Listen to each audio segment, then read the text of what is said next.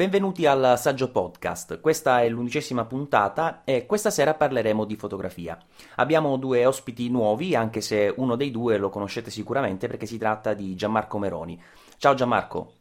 Ciao Maurizio. È un fotografo, ha scritto spesso e scrive spesso su Saggiamente, in particolare articoli di eh, fotografia, chiaramente con approfondimenti didattici e su alla collana eh, For Dummies che fa un po' il verso eh, a una eh, famosa collana di McGraw-Hill, mi sembra che sia, no Gianmarco? Sì, dovrebbe essere McGraw-Hill, eh, americana, ormai diventata famosissima e l'hai un po' ripresa cercando di eh, spiegare semplicemente alcuni concetti della fotografia anche applicati che eh, alcune volte si danno per scontati o comunque non si approfondiscono e invece sono molto molto importanti per portare a casa una buona foto soprattutto in modo consapevole. Esattamente. Insieme a Gianmarco abbiamo un altro fotografo che è Matteo Maggioni. Ciao Matteo. Buonasera a tutti che collabora spesso con eh, Gianmarco, anche lui eh, fotografo di grande qualità, ma che si differenzia in maniera fondamentale da Gianmarco per un motivo. Perché Matteo, diccelo. Ma perché primo mi piace stare nelle retrovie, quindi collaboro con lui, eh, non eh, diciamo attivamente agli occhi dei, eh, dei visitatori del sito, ma soprattutto per un motivo fondamentale lui è niconista e io sono canonista. Ecco qui, sei arrivato al dunque, era, era qui che ti volevo. Quindi una, una, puntata questa sera assolutamente super partes, perché abbiamo sia Canon che Nikon, io non saprei definirmi in tal senso perché passo da una parte all'altra, ma fondamentalmente eh, abbiamo cercato di avere anche una rappresentanza completa. Eh, stasera parliamo del, del, Photoshop che si è eh, appena concluso a Milano, eh, una fiera che personalmente seguo solo da un paio d'anni, sono andato eh, l'anno scorso a Roma, questa volta a Milano, anche se in questa occasione eh, ho colto un po' la palla al balzo per riuscire anche ad avvicinare eh, qualche pezzo grosso, diciamo così, da intervistare, per portare a casa qualche informazione aggiuntiva rispetto ai grandi brand della fotografia. Eh, dicevano che ci sarebbe stato poco afflusso in effetti devo dire che il primo giorno, anche se quello è un po' dedicato se vogliamo alla stampa, eh, c'era davvero pochissimo movimento. Eh, già il giorno successivo, sabato, si è, visto, uh, si è visto qualche numero in più, insomma qualche persona in più e devo dire che invece la domenica c'è stato un afflusso abbastanza importante, c'era finalmente una bella coda anche all'ingresso, eh, probabilmente ha aiutato il fatto che a Milano pioveva domenica e quindi era anche un, un buon modo per rimanere al chiuso e vedere anche qualcosa di interessante. Comunque, eh, di Stand ce n'erano tanti, chiaramente più o meno quelli che avevo già visto a Roma, ma c'erano alcune eh, mancanze importanti. Eh, per esempio, mi sembra eh, Gianmarco che mancava anche una buona rappresentanza dal punto di vista dei, dei cavalletti, diciamo, dei tre piedi, dei supporti per la fotografia e il video. Sì, esattamente, mancava i due produttori più grandi, diciamo Manfrotto e Ghizzo, che diciamo era uno stand che cercavo perché sono alla ricerca di un cavalletto, però purtroppo non ho avuto il piacere di, di, di provarli. Mi sono accontentato di dare un occhio al, allo stand della Vanguard e allo stand della Bernero. Eh, devo dire, mi sembra di aver notato eh, nello stand Nikon qualche ehm, accessorio eh, di, di, Manfrotto, però effettivamente sì, c'era questa, questa mancanza, si è, si è sentita. Eh, mentre Vanguard, per esempio, eh, mi, ha, mi, ha, colpito per una particolare testa a pistola che ha anche il, un grilletto che si collega via USB alla macchina fotografica e ti consente proprio di scattare direttamente eh, dal, dal cavalletto, insomma dalla testa eh, che è una soluzione simpatica, poi bisogna vedere un po' sul campo co- come rende, però è una soluzione eh, davvero simpatica. Eh, si chiama la testa 283G, aspetta, 283CGH dovrebbe essere questa, Abeo Pro. Abeo Pro, eh, esatto, esatto. Sì, un nome un po' difficile da Uh, da ricordare così su due piedi. Diciamo la, la, testa a pistola con grilletto, così ci La, siamo tolti Così, eh, magari se gli avessero dato un nome un po' più, non so, rifle o pistol o qualcosa di simile. Sarebbe stato più stato... semplice. Eh, Vanguard che tra l'altro ringrazio perché ci ha prestato un monopiede che è, che è rimasto utilissimo per uh, le interviste dal momento che sul, sull'aereo non c'è stato possibile portarlo in, in cabina e quindi uh, siamo arrivati lì uh, un po' sprovvisti da questo punto di vista e ci hanno dato una mano importante, per questo li, li ringraziamo. Eh, per quanto riguarda eh, le altre assenze, giusto volevo segnalare anche Laika che eh, nella, a Roma invece aveva uno stand abbastanza imponente, qui assolutamente eh, non presente, e anche Fujifilm che ha fatto una, uno stand particolare perché eh, si parlava per lo più di stampa, diciamo così, mentre eh, le macchine fotografiche erano in una teca eh, quindi chiusa tra l'altro, quindi si potevano giusto guardare le, le ultime eh, X20 piuttosto che la X100S, mi sembra che si chiami l'ultima aggiornata, X Pro 1 con le ottiche, insomma, giusto si potevano guardare dietro una teca. Passiamo invece a chi eh, ha fatto insomma di questa presenza al, al Photoshop eh, un, un, buon momento, insomma ha sfruttato questo buon momento per portare avanti il, il marchio e tutti i suoi prodotti. Direi onestamente di partire da Sony perché mi è piaciuta molto come eh, allestimento, a parte che aveva due, due modelle davvero eh, che meritavano, infatti c'era la calca eh, per riuscire a fotografarle, però a parte questo eh, era uno stand abbastanza ricco di contenuti perché poi Sony oltretutto va a coprire uh, ormai una, un, grande uh, range di, di, prodotti per ogni tipo, c'era anche tutto il settore delle videocamere ad esempio, quindi uh, si tratta ormai di una realtà abbastanza consolidata. Beh, certamente. Purtroppo io non ho avuto l'occasione di visitare lo stand, ma ho visto la tua, la tua intervista, sicuramente mi, colpito, mi, hanno colpito i primi minuti ecco, della, dell'intervista e eh, mi sarebbe piaciuto... A proposito delle modelle. Sicuramente, ecco. Ma invece parlando di cose serie, mi sarebbe piaciuto mettere davvero le mani sulla, sulla flagship A99, sicuramente. Così come anche sulla, sulla RX1 che mi, mi ricorda molto una piccola Leica, ecco. O sbaglio? Beh, in effetti sì. Sì, sì, sono, sono pienamente d'accordo. Uh, la 99, l'Alfa 99 a livello di, di, contenuti, a livello diciamo di numeri, uh, fa certamente impressione. Eh, l'ho vista lì, non mi è piaciuto, devo dire, il battery grip. Uh, lo stavamo guardando con Gianmarco e sembra un po' sproporzionato poi rispetto a quelli a cui siamo abituati, no Gianmarco? Sì, diciamo che forse hanno voluto eccedere un po' nelle dimensioni per cercare di ottenere un battery grip abbastanza ergonomico, perché in effetti è abbastanza comodo in mano, solo che è un po' sproporzionato perché con le dimensioni mh, la macchina risulta più alta che larga e non lo trovo, diciamo, un, un accessorio così da tutti, diciamo. Eh, comunque, insomma, è una macchina full frame, lo ricordiamo, sempre con specchio traslucido, ormai va a completare tutta la gamma di Sony con specchio traslucido, quindi hanno abbandonato completamente le reflex tradizionali e quando ho chiesto a Francesco Papapietro, eh, che eh, diciamo, era il responsabile che poi ha avuto modo di intervistare per, per Sony,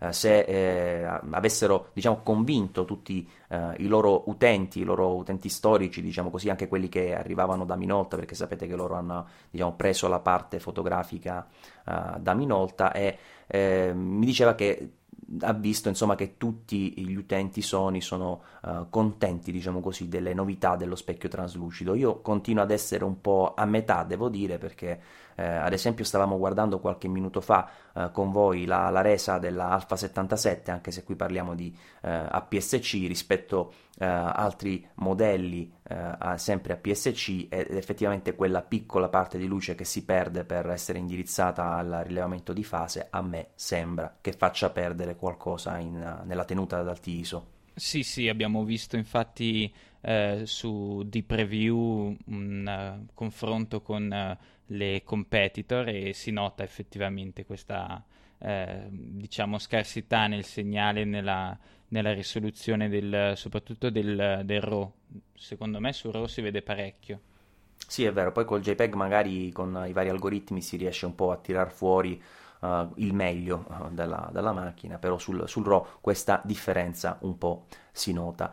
Eh, per quanto riguarda le Nex, eh, volevo un, un, passaggio veloce da Gianmarco perché?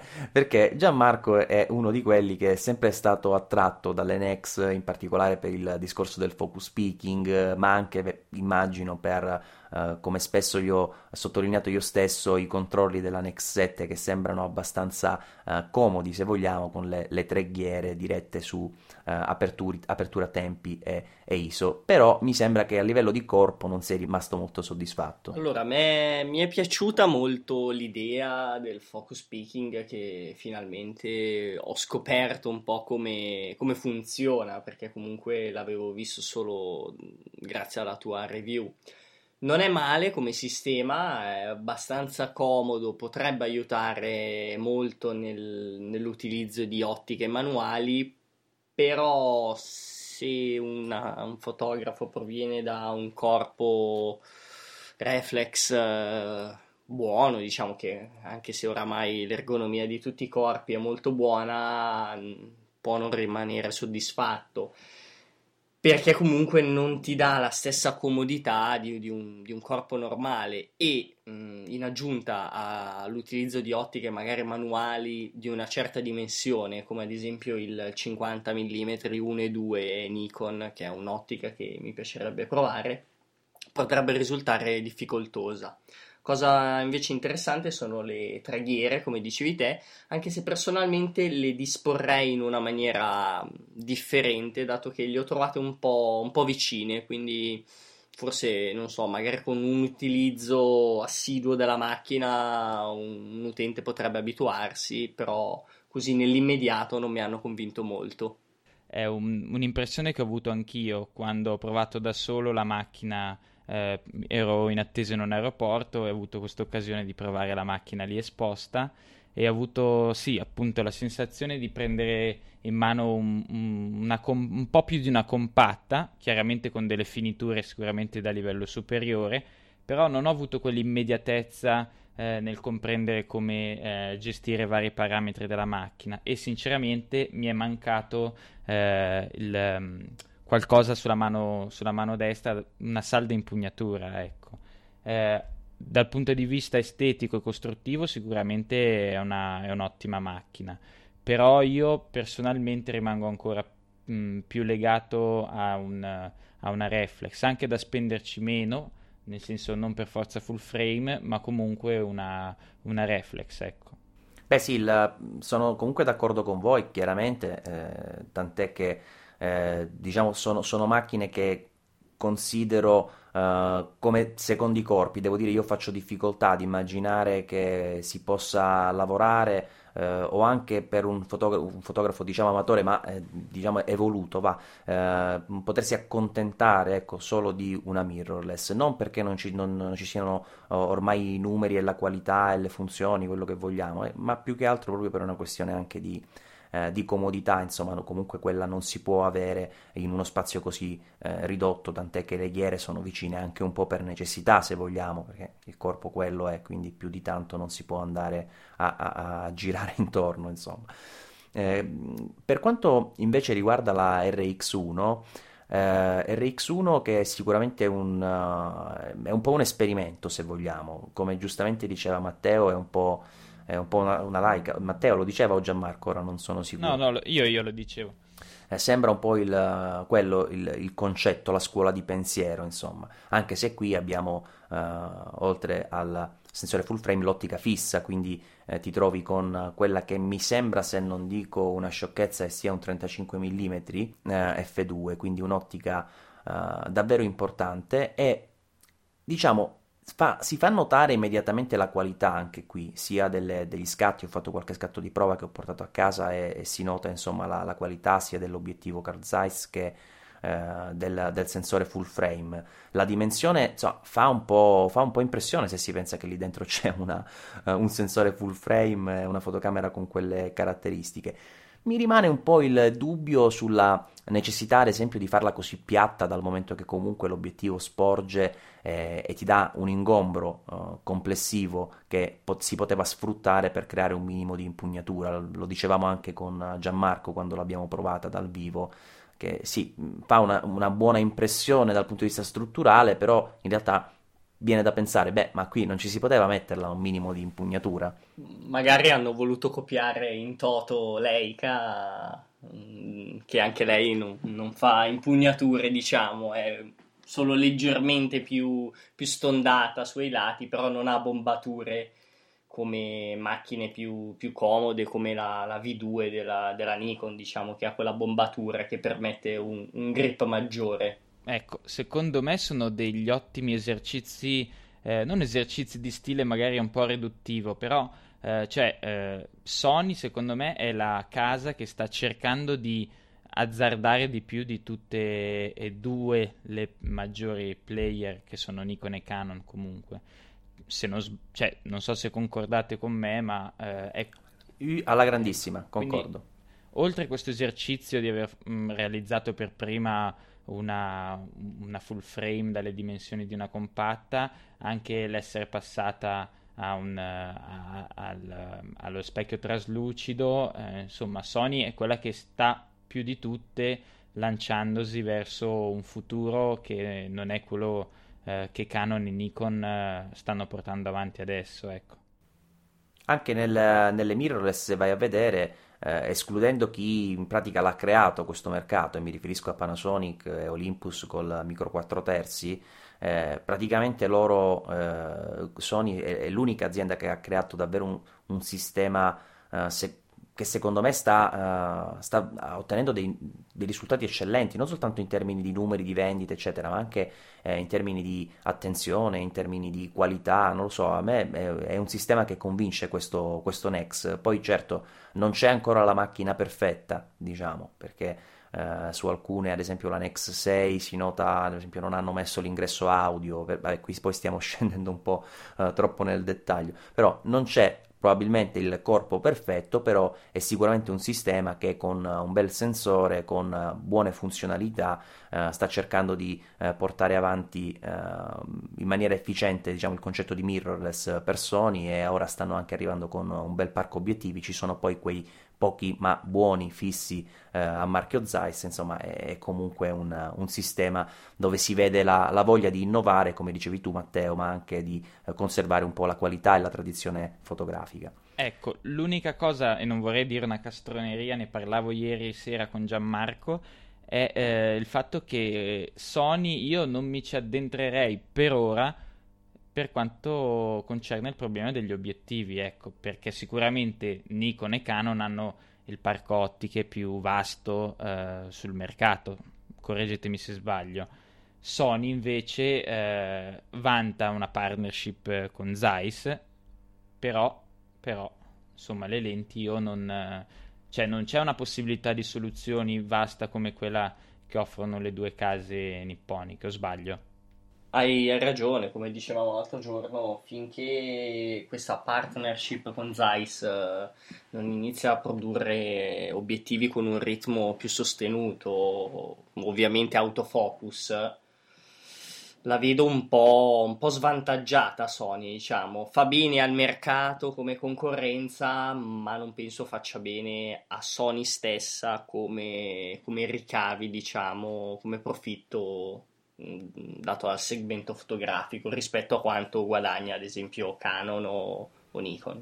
Per esempio nelle senza specchio però eh, dove dicevo prima sono arrivate, in, sono arrivate in ritardo rispetto alla micro 4 terzi e, ed essendo anche da soli insomma con le proprie forze fanno più fatica ad avere quantità di obiettivi però diciamo che piano piano stanno coprendo un po' tutti quei segmenti importanti diciamo per eh, almeno per quanto riguarda le senza specchio, nel senso che ad esempio sì, Panasonic è arrivata a farti il 1235 il 3500 f2.8, quindi praticamente gli obiettivi Uh, che equivalgono ai classici 2470 e 7200 uh, delle full frame, quindi gli obiettivi più utilizzati, diciamo così, uh, per qualità e zoom, quindi gli f2.8, tra l'altro anche stabilizzati in questo caso, stabilizzati otticamente, eh, però sono degli obiettivi eh, che potrebbero quasi sembrare sproporzionati rispetto al concetto di, di, senza specchio, di mirrorless, perché come stavamo dicendo noi, poi alla fine chi va a farsi uh, un corredo, uh, un unico corredo, diciamo, di grande qualità, tende ancora oggi,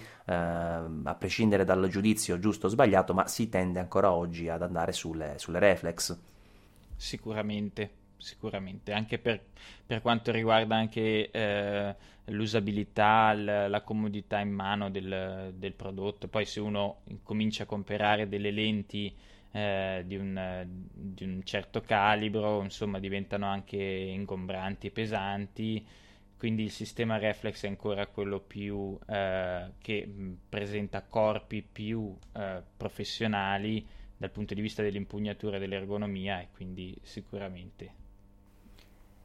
Un'altra cosa che volevo dire rapidamente sulla RX1 che ci siamo divertiti con uh, gli amici dello stand di Rama Idea che era presente lì al, al Photoshow uh, a montare sulla RX1 un, un multifinder, un loop multifinder di Varavon che è un, un prodottino davvero simpatico perché si collega eh, sul retro, eh, vabbè, si collega alla, alla, base in realtà e poi si appoggia sul retro dove c'è il display e non solo ti consente di avere eh, un, uh, un, un, mirino, diciamo così, ottico che punta sul display Uh, per spiegarlo in maniera, in maniera semplice e, e, che te lo anche ingrandisce, quindi ti dà una, una, una, bella visuale comoda anche per la messa a fuoco manuale, ad esempio per il video ma si può anche aprire e ti consente di inquadrare e fotografare a pozzetto, cioè con una vista dall'alto attraverso un sistema di specchi in, interno che è una, un esperimento davvero simpatico perché poi l'abbiamo accoppiato ad un, uh, ad un follow focus uh, di quelli proprio economici, cioè solo giusto una, una, ghiera intorno con una bacchetta diciamo per controllarlo e, e, sembrava di avere una piccola videocamera full frame davanti, una cosa che mi ha fatto un po' un po' riflettere. Mentre per quanto riguarda le, ehm, le senza specchio, parlavamo di Panasonic stavo prima anticipando della GH3.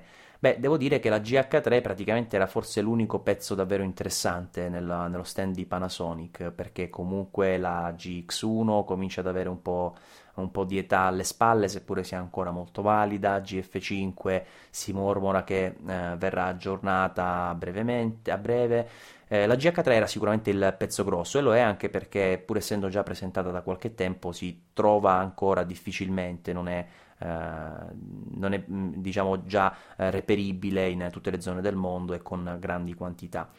Una fotocamera che io sto provando ancora, non ho finito la recensione perché ho avuto l'impellenza di doverne fare delle altre. Vi anticipo che quella della D4 è in addirittura di arrivo, ci siamo quasi.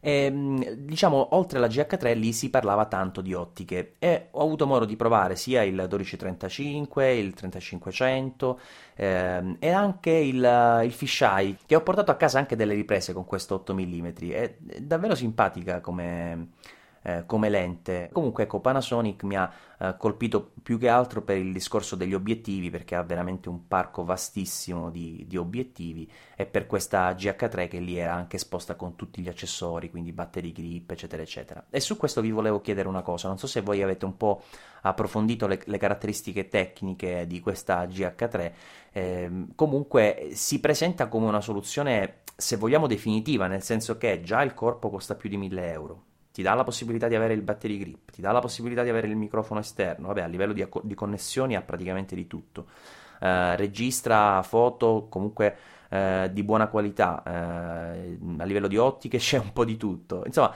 è un sistema che comincia a diventare interessante, voi che ne pensate? Mh, mm, che Panasonic è insieme a Canon secondo me la, ehm, la società che ha portato avanti il, il video eh, amatoriale ma eh, di livello elevato, cioè è insieme a Canon sicuramente eh, uno dei due brand che eh, per primi hanno e continuano a dettare legge nel, nel comparto video fatto con le macchine fotografiche, anche se oramai chiamarle macchine fotografiche eh, sembra quasi riduttivo.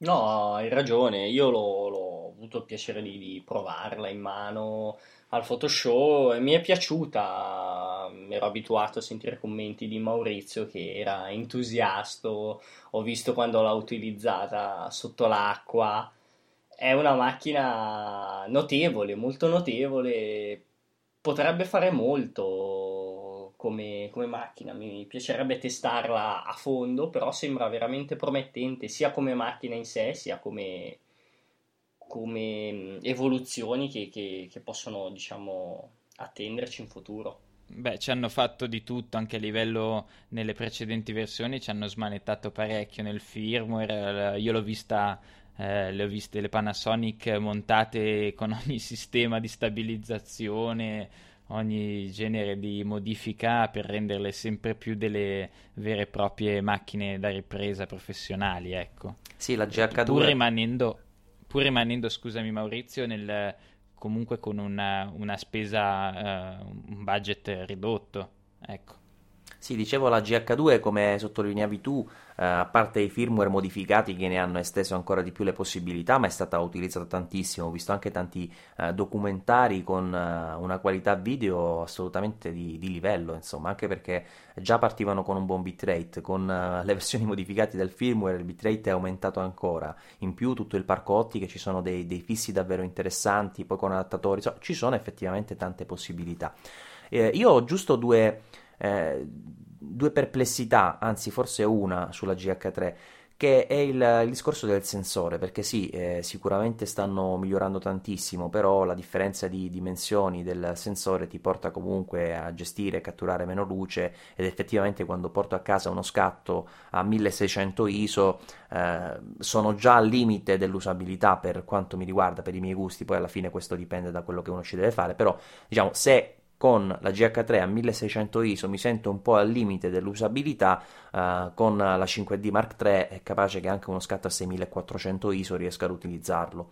E questa è una differenza che dal punto di vista fotografico uh, ritengo sia abbastanza importante, seppure ci sia anche da dire, c'è anche da dire che eh, sulla GH3 è più facile avere dei fissi eh, molto luminosi perché comunque costano molto poco, molto poco ovviamente sempre nei confronti eh, con un sistema full frame, eh, c'è Olympus che fa degli ottimi obiettivi e abbastanza economici, eh, anche se poi non si tratta neanche di spese proprio minime, però comunque rispetto al full frame un po' più economici, eh, e c'è anche una cosa sulla quale mi, mi interrogo un po' da, da, un po' di tempo, nel senso sì, gli alti ISO diventano uh, più difficili da gestire, questo non c'è dubbio.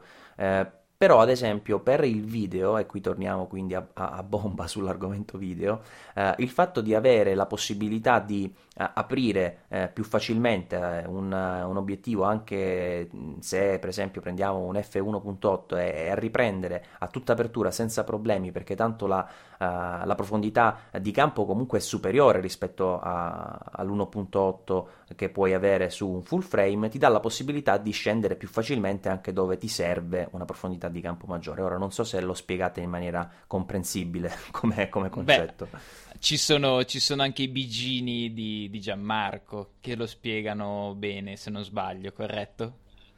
Sì, sì, è corretto. Penso uno dei primi, primissimi articoli abbiamo parlato della, della profondità di campo.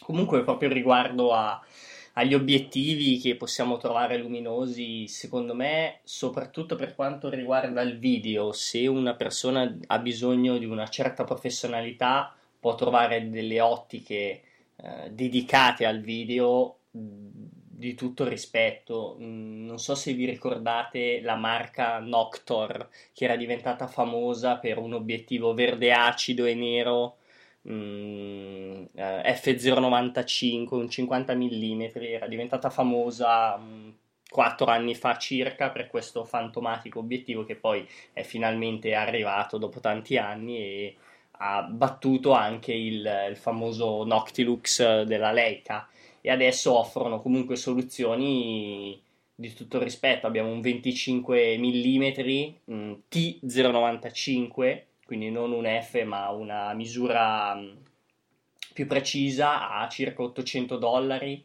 se no abbiamo anche un 12 mm T1.6 a, a 549 dollari, quindi sono ottiche che per il video secondo me sono perfette. E allora scusami, eh, lasciami lanciare la palla a Maurizio perché mi ha raccontato di aver provato eh, gli obiettivi di Samyang e, eh, e, allora io parlo di Samyang per il video. Visto che tu mi parli di un'alternativa economica per Panasonic, io ti lancio un'alternativa economica per il video con un uh, sistema full frame. Giusto Maurizio? Eh sì, ho provato, c'erano un po' tutti lì nello stand Samyang, però ho provato il 24 mm eh, T 1.5, quindi anche qui la variante specifica per il video dove hanno misurato uh, l'apertura con T e non con F eh, e mi ha colpito davvero molto, mi ha colpito per la qualità ottica, per la qualità costruttiva, eh, la gestione della, del fuoco, della, scusa, dell'apertura eh, in maniera proprio fluida, senza gli scatti magari tipici a cui siamo abituati con uh, le nostre fotocamere, quindi ti dà la possibilità di variare apertura durante la ripresa Uh, ottenendo comunque un effetto molto dinamico, insomma piacevole anche nel video e non quei famosi scatti che si vedono quando si va avanti con le classiche mm. rotelline. Beh, certo. Eh, costruzione, dicevo, ottima e poi eh, particolare anche che in corrispondenza delle ghiere si nota già eh, la, la, la, zigrinatura adatta per accoppiarsi con i follow focus, quindi da quello che vedo io possono funzionare eh, senza eh, poi inserire quell'anello che solitamente si mette, eh, si accoppia diciamo così sopra il barilotto per far dialogare il follow focus con l'obiettivo. Ecco, sia io che Gianmarco siamo sempre stati dei sostenitori di Samyang.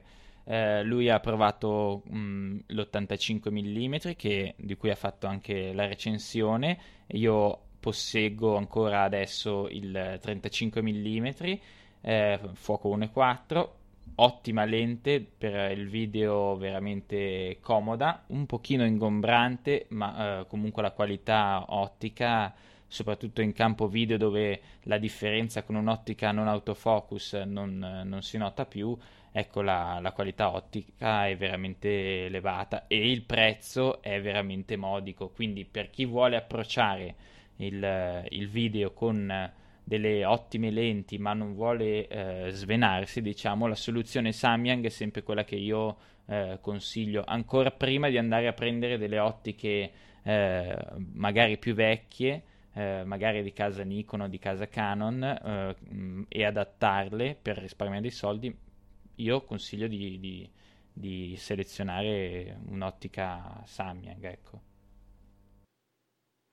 sta facendo delle scelte veramente interessanti Samyang, il suo punto forte che è secondo me l'obiettivo più famoso e che ha dato anche la possibilità di farsi conoscere maggiormente è il 14 mm che io vedo che spopola nei, nei corredi dei, dei, paesaggisti. Io ho un sacco di persone che ho conosciuto lo posseggono da Alessio, l'altro ragazzo che scrive su, su Saggiamente, a un nostro un amico mio e di Matteo, a molti ragazzi di ClickAlps, che è una, una società fotografica, diciamo così, che fa foto in tutta la zona, in tutto l'arco alpino italiano. È un'ottica veramente riuscita. Adesso si sta muovendo molto bene anche nel comparto video. Vediamo se manterrà il passo facendo scelte corrette. Ecco. Perché secondo me dovrebbe colmare, diciamo, alcuni vuoti che potrebbero essere interessanti. Uno su tutti, un 50 mm che, diciamo, manca nel, nel corredo Samyang. Mm-hmm. Ci sarà qualcuno, riprendo un attimo, che ti, che ti avrà qualcosa da dire sul 14 mm, ti, magari ti potrebbe dire, ah, la distorsione a baffo di qui e di là. Eh, certamente non è un'ottica da usare all'interno, ovviamente. No, infatti lo utilizzano i paesaggisti per questo, una distorsione a baffo comunque in campi aperti non si fa notare o comunque è abbastanza correggibile anche con un software specifico che mi sembra si chiami PT Lens. Vabbè, sta di fatto che comunque con 300, massimo 400 euro ti porti a casa un 400 mm fisso che eh, alternativamente non, eh, non, avresti mai nel corredo e non è che ti porti a casa una lente di, eh, di, di, pessima qualità, comunque ti porti a casa un bel vetro con una bella definizione.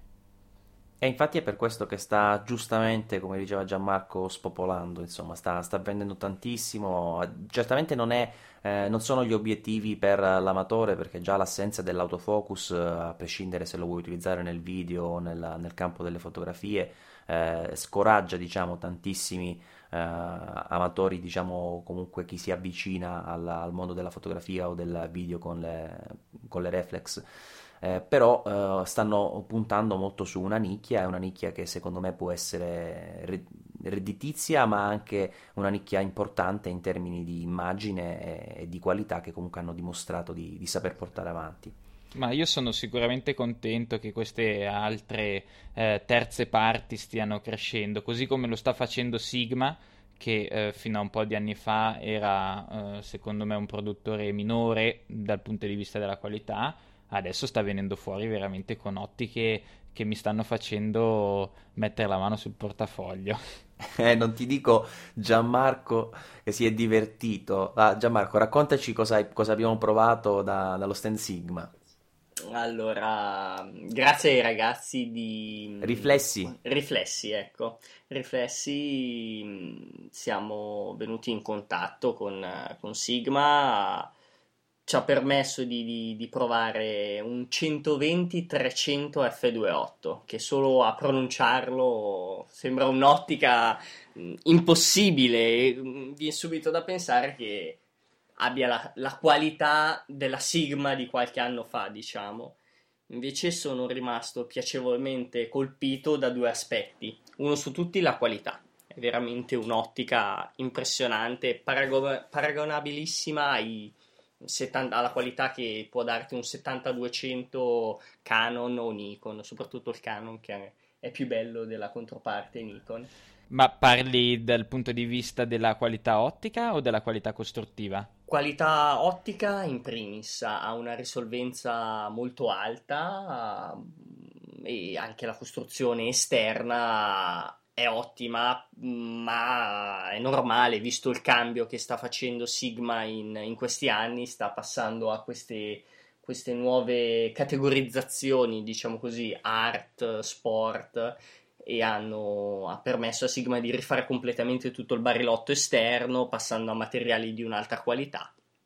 E proprio l'utilizzo di, di questi materiali ha purtroppo aumentato il peso perché anche Maurizio ha maneggiato quest'ottica ed è veramente veramente impressionante dal punto di vista delle dimensioni del peso però visto il, la qualità non ci possiamo lamentare vero Maurizio? No, poi tra l'altro ricordo che tu, non contento dei 300 mm a f2.8, ti sei fatto anche passare un moltiplicatore. Eh, se non erro il, l'1.4 era giusto? Ma, sì, giusto, esatto, era l'1.4 e, se, e, devo dire che si è comportato molto bene anche con, con eh, il moltiplicatore. Adesso sono ancora più curioso di provarlo col 2x a questo punto. Ecco, se non costasse un bel po', magari me lo aggiungerei volentieri nel mio corredo per quest'estate. Guarda, mi sa che ancora il... Allora, eh, il, non è ancora un modello definitivo, infatti poi ci ho parlato il giorno dopo e mi hanno specificato che è un modello di pre-produzione e non garantiscono per la qualità. Dico, Cribbio, comunque da quello che abbiamo visto già oggi si comporta abbastanza bene così. Comunque, eh, a parte questo, eh, credo che poi il prezzo sul, sul mercato potrebbe effettivamente attestarsi su qualcosina in meno perché attualmente invece mi sembra si parli più o meno di 3.000 euro, quindi comunque un, un prezzo importante. Eh sì, eh. eh sì, sì, sicuramente un prezzo abbastanza alto. Certo, per l'ottica che è non, non metto in dubbio perché se vai a vedere le alternative a 2.8 zoom non ce ne sono in, quelle, in quel range dei focali e già la versione precedente del 120-300, mh, mm, sicuramente di un'altra fattura, però aveva un prezzo comunque abbastanza altino. Mi pare intorno ai 2000 se non sì, sbaglio. Sì, sì, più o meno corretto. qualcosa in meno probabilmente sul, diciamo, sul mercato, però sul, sul listino eravamo con, con quei prezzi. E comunque Personalmente ci tengo anche a dire una cosa, giustamente ma, mm, eh, Gianmarco prima eh, diceva del cambio di, di, qualità avvertibile e questo eh, lo posso diciamo, confermare essendo eh, anch'io lì a, a, a, provarlo, a testarle, sia questo che poi il giorno dopo mi sono eh, concentrato un po' sul 35 mm f1.4, anche quella una, una signora lente. E, ehm, e diciamo che probabilmente in passato io non ho notato una grande eh, carenza, diciamo, in Sigma dal punto di vista della qualità costruttiva, nel senso che gli obiettivi di alta fascia, io ho avuto un 7200 2.8 eh, stabilizzato e devo dire che come costruzione già quello mi era, mi era, piaciuto molto. Probabilmente un limite grosso di, di Sigma era quello della, diciamo del, di una produzione non perfettamente controllata pezzo per pezzo e quindi ti arrivava magari il prodotto difettoso piuttosto che con un po' uh, di uh, difetti, magari front focus, back focus. Eh, un argomento che però Sigma eh, sta affrontando in una maniera interessante perché hanno presentato un hub eh, che ancora quello eh, non è, eh, cioè voglio dire, anche quello non era già disponibile eh, per testarlo, però ne avevano un esemplare, mi hanno fatto vedere un po' come funzionava, infatti l'ho anche ripreso nel, nel video che poi monterò Uh, su, su, Sigma. Eh, e questo hub ti consente di collegare l'obiettivo e tramite cavo poi USB collegarlo al computer e direttamente andare ad aggiornare il firmware piuttosto che eh, modificare direttamente sull'obiettivo anche eventuali difetti di front focus e back focus. Ecco. Si riescono così a correggere tutti i problemi. Infatti, prima mi hai stoppato la battuta, la stavo per fare un po' ingegneristica. Eh, una, un'azienda che si chiama Sigma, insomma, vuol dire che c'è un po' di variabilità. Eh. Sul 35 F1.4 non so se avete visto gli score di Mark che lo, lo, posizionano praticamente come re del, del, segmento. Mi sembra che abbia superato abbondantemente anche uno Zeiss. Ecco sì, speravo di non vederli. Abbiamo parlato bene del 35 Samyang, ma ho, ho, questo sentore che non so, durerà poco nel corredo tuo, Matteo. Eh sì, perché eh, avrei effettivamente io il Samyang, eh, ripeto, l'ho provato in eh, svariate occasioni, dal video anche la fotografia, l'ho avuto su Canon 50D e adesso lo utilizzo su Canon 5D Mark II eh, sulla 50D per avvantaggiarmi un po' ho fatto il cambio vetrino, ho messo eh, il vetrino per la messa a fuoco manuale, eh, diciamo che eh, forse non ho una buona mano, ma non è che facevo centro sempre. Adesso lo utilizzo più diciamo per il video che per la fotografia, motivo per cui volevo passare a un, a un 35 mm eh, autofocus.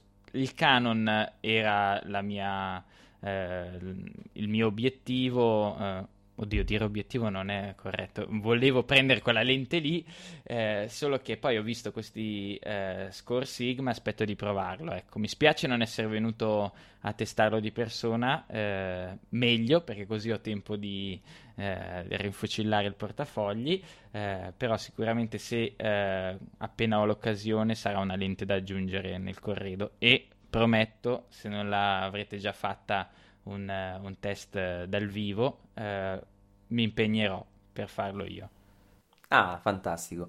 Eh, per il 35 F14 però ti dico che eh, rispetto al, al, tuo, quello quindi di Samyang, mi sembra che per quanto la costruzione sia buona, non arriva proprio a quella impressione di solidità che ho avuto provando il, il tuo stesso obiettivo. Eh, però diciamo, qui lo dico e qui lo nego, nel senso che ci ho avuto a che fare davvero molto poco, eh, però mi è sembrata che quella finitura, mi è sembrato che quella finitura liscia che c'è su, su Sigma non abbia quella stessa resistenza, diciamo, che ho sentito a pelle nel, negli obiettivi Samyang. E volevo aggiungere una cosa, ma nel, mentre parlavi penso di averla persa strada facendo. Allora cui... te la chiedo io, eh, ma a livello di peso invece di ingombro della lente? Secondo me a, a, ad occhio è più piccola e più leggera. Eh, però anche su questo ti dico, non, ho, non, li ho visti proprio affiancati, quindi sono andato a memoria. Eh, però l'impressione è che sia un po' più piccola, in particolare un po' più corta anche e più leggera. Poi magari vediamo con la scheda affiancata se, o se magari eh, volete vedere voi nel frattempo perché mi è venuta in mente la cosa che ti volevo chiedere Matteo. Eh, siccome io ho avuto tempo fa su Nikon però eh, lo stesso obiettivo che utilizza Gianmarco, eh, lo, o utilizzava perché poi giustamente anche lui lo ha venduto, l'85 mm, eh, e ho notato che però su Nikon eh, ti dava la possibilità, perché c'era la variante col chip, eh, di verificare quando la messa a fuoco era corretta perché eh, si accendeva comunque la classica spia nel mirino eh, che ti indicava insomma quando eri a fuoco e finanche quando eh, eri, diciamo, da, ti dovevi avvicinare o allontanare. Una, diciamo, una visualizzazione abbastanza chiara che ti consentiva di andare perfettamente a fuoco senza, senza rischio. Invece mi sembra di capire che su Canon non ci sia questa possibilità con un chip di dialogare con il corpo macchina e di verificare con una simbologia qualsiasi, insomma, se la messa a fuoco è corretta. Allora, eh, esatto, bella domanda. Su Nikon c'è il chip, mentre Samyang bistratta un attimino eh, Canon facendo la versione senza chip. Vi riporto la mia esperienza, poi ognuno è libero di pensare come vuole. Io ho fatto fare la modifica eh, presso eh, Adriano Lolli, che è un, è un ehm, bravissimo, eh, come posso definirlo, modificatore di lenti. fanno delle, delle, cose incredibili. Io gli ho mandato il, il mio Samyang, hanno fatto eh, la modifica montando il chip che è un chip di conferma di messa a fuoco, risultato eh, non funziona, anzi sbaglio più con il chip che, eh, che senza. Probabilmente devo ritararlo, ma non riesco. Non, eh, le istruzioni che ho trovato online non, eh, non, combaciano con il chip e non sono ancora riuscito a farmele mandare da loro. Quindi eh, diciamo che ho desistito un po'. Quindi probabilmente, eh, ma non, avrei bisogno di qualcuno che mi dia la conferma una scelta di un Samyang con eh, il chip Nikon e poi montarci sopra una ghiera di adattamento Nikon eh, Canon con la conferma eh, dell'autofocus, eh, con la conferma della messa a fuoco, scusate, probabilmente magari è una soluzione migliore, anche se però mh, non saprei se tecnicamente se insorgono altri problemi, tipo la messa a fuoco a infinito, che ne so, cose simili, quindi boh probabilmente eh, la soluzione migliore è farsi venire un po' di occhio e usare un, uh, un vetrino di, di, messa a fuoco manuale, sicuramente. Per quanto riguarda le dimensioni Samyang e Sigma, il, il peso è pressoché identico. Abbiamo 687 grammi per la versione per Nikon del Samyang contro i 665 grammi del Sigma quindi ballano molto poco insomma di differenza. una trentina di grammi. Invece la cosa più, più notevole è la, la, lunghezza. La versione eh, Nikon sempre del Samyang è 109 mm invece il, il Sigma misura 94 mm Ecco, vedi, quindi ha, maggior ragione. Il Samyang è un po' più ingombrante del Sigma che eh, su un'ottica fissa io mm, preferirei un'ottica un po' più piccola, cioè mi dà l'idea già di una, una cosa meno invasiva, anche se qui stiamo parlando di pochi, di pochi millimetri, certo non è un confronto tra un 70-200 e un, e un cinquantino. Sì, sì, sicuramente la scelta magari non, non sarà basata su, su, queste, su, queste, differenze, insomma, sul centimetro in, in più o in meno. Passiamo rapidamente, prima di avvicinarci a, a, ai due big player che a questo punto ce li siamo uh, conservati per il finale, mi riferisco chiaramente a Nikon e Canon. Eh, passiamo rapidamente dallo stand di Pentax, seppur virtualmente, dove eh, in realtà di vere novità uh, non, non, ne ho viste, seppure eh, ci fossero chiaramente le K5 2 e 2S. Ricordo che eh, praticamente si tratta uh, di un remake quasi integrale della K5, che peraltro era un'ottima macchina, quindi questo di base non ci dispiace, eh, che con però la variante 2 e in particolare la 2S arriva con una novità perché la 2S è quella senza il filtro low pass. Eh, anche di questo ho portato a casa un, un paio di scatti, devo dire che da, primi, dalla prima occhiata che ho potuto dare eh, mi ha davvero colpito la, la resa di, di, questo sensore, mentre dal punto di vista poi del corpo macchina eh, Pentax si è sempre distinta perché seppure siano davvero piccoli eh, i corpi macchina eh, danno comunque una sensazione, restituiscono un'ottima sensazione di robustezza, qualità, ottima tropicalizzazione, tropicalizzati anche gli obiettivi, non tutti ma insomma ce ne sono tanti eh, così come la K30 che invece è il modello diciamo di fascia più economica e se non erro è la prima entry level eh, che è tropicalizzata. Ecco, ma io ho una domanda, a livello di ergonomia invece queste Pentax che le vedo con un po' questo eh, look un po' retro, retro. un po' squadrato. sì, ecco. è vero. Ti faccio rispondere da Gianmarco per una cosa, perché eh, proprio per questo motivo gli ho fatto provare, non so se ti ricordi Gianmarco, la K30. Sì, sì, me la ricordo. Allora, ricorda molto l'impugnatura Canon, a mio parere, perché mh, mm, è, quella Nikon è un pochino più tondeggiante. Si tiene molto bene in mano, bisogna farci l'abitudine, però non penso sia minimamente inferiore alle controparti Canon o Nikon. È comunque un'impugnatura bella salda. Forse l'unica cosa l'ho trovata un pochino, un pochino bassa. Eh, e comunque su Pentax Uh, una delle domande che ho fatto alla fine nel, nell'intervista, anche questa la devo ancora pubblicare, eh, ho chiesto se c'era l'intenzione, perché i rumor è da un po' che ci girano intorno, di tirar fuori una Pentax full frame. Eh, la risposta della persona che ho intervistato è stata abbastanza vaga, come c'è da immaginarlo, ma più sul negativo. Però invece stavo leggendo proprio oggi, se non erro, su qualche sito di rumor che si inizia a parlare di una K3. Se non so se voi avete dato un'occhiata, ma pare che ci sia questa possibilità invece abbastanza imminente di uh, una uh, una Pentax uh, full frame che farebbe sicuramente la felicità dei molti amanti del, del marchio. Beh, eh, se non, scusami Maurizio, se non erro, comunque eh, Pentax è sempre stata eh, nel, nel medio formato, o sbaglio? Loro hanno al momento stanno diciamo andando bene nel, nel segmento alto con uh, la 645D se ben ricordo. Sì, abbastanza, uh, abbastanza famosa comunque come, come medio formato, molto utilizzata, se non una delle più utilizzate. Eh, sì, e poi nel 2011 ha vinto il, il Tip Awards, eh, da, da, lì insomma anche eh, ricevuto una, un po' di pubblicità a cascata, ma comunque sicuramente eh, merita. Ho visto anche dei confronti tra questa, anche se un po' impropri, e la D800 al tempo che uscì con i suoi 36 megapixel, eh, fu paragonata un po' a questa giusto per il discorso dei megapixel, dal momento che la 645D ne ha 40 ed è la cosa che ci si avvicina un po' di più, seppur il sensore sia uh, di diverso formato. Sicuramente, eh, dove e vanno un po' a strappare il mercato alle sicuramente più costose Hasselblad piuttosto che Leica S2, così, ecco. Anche se secondo me c'è sempre lì la D800 che fa troppa paura. Beh, guarda, ehm, nei vari confronti che ho visto, come ti dicevo prima, sicuramente si nota che a livello di eh, proprio risoluzione la D800 ha raggiunto un traguardo incredibile, eh, poi con la variante D800E, insomma, fa davvero paura.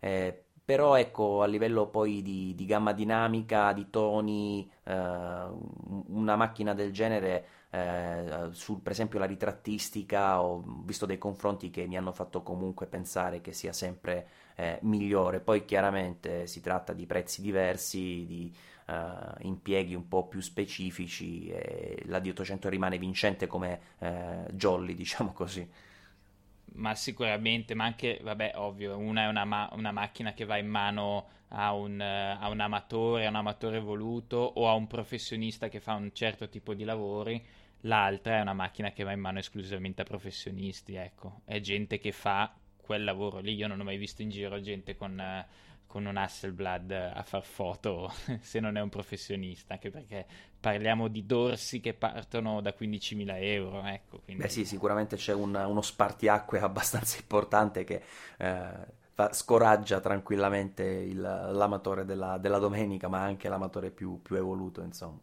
Anche perché potresti non averne bisogno, insomma.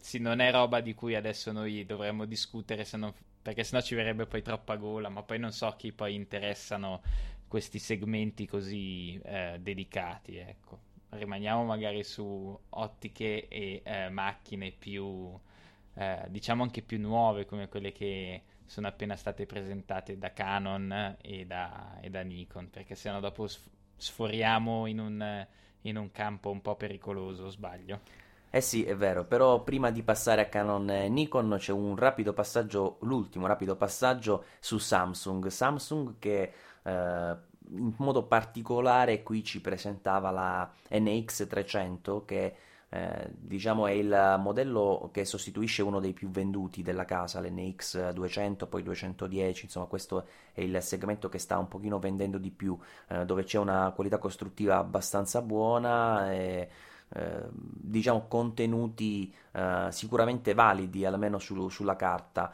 eh, personalmente devo dire non sono rimasto particolarmente convinto da, dalla NX300 perché eh, beh, a parte il discorso del colore, vedevo che puntavano molto sul fatto che è bianca e che ci sono anche gli obiettivi bianchi, personalmente non mi cambia molto. Uh, diciamo, non è quella la, la differenza che cerco in un, in un sistema. Eh, dal punto di vista degli obiettivi eh, onestamente non se la cavano così male, cioè voglio dire se avete visto il parco ottiche della, delle senza specchio Samsung, le NX, non è che sia poi così vacante, insomma, eh, ci sono Uh, ci sono un po' di zoom, ci sono un po' di fissi, insomma, per un, un parco ottiche destinato ad un amatore c'è tutto, almeno questa è la, è la mia impressione. Anche se io rimarrei comunque personalmente su dei, dei, brand più dedicati al settore, fo- cioè Samsung fa veramente di tutto, cioè da, dai frigoriferi alle televisioni, da ottimi prodotti comunque, però io sulle macchine fotografiche personalmente resterei in campo di chi ha più, ha più esperienza. Poi correggetemi se sbaglio, magari la mia è una visione un po' razzista, scusate il termine, ma eh, è così che la penso. Ma guarda, non so cosa ne pensa Gianmarco, anzi ne approfitto per chiederglielo. Cosa ne pensi tu Gianmarco? Sì, anch'io sono più o meno di quest'idea. Ci sono così tanti bei marchi validi, Canon, Nikon, eh, Sony, che eh, citavamo prima. Samsung non mi convince ancora totalmente, non, non so perché, magari è solo una questione di, di di dover provare i suoi prodotti, però non... anch'io resterei su altri marchi, diciamo così.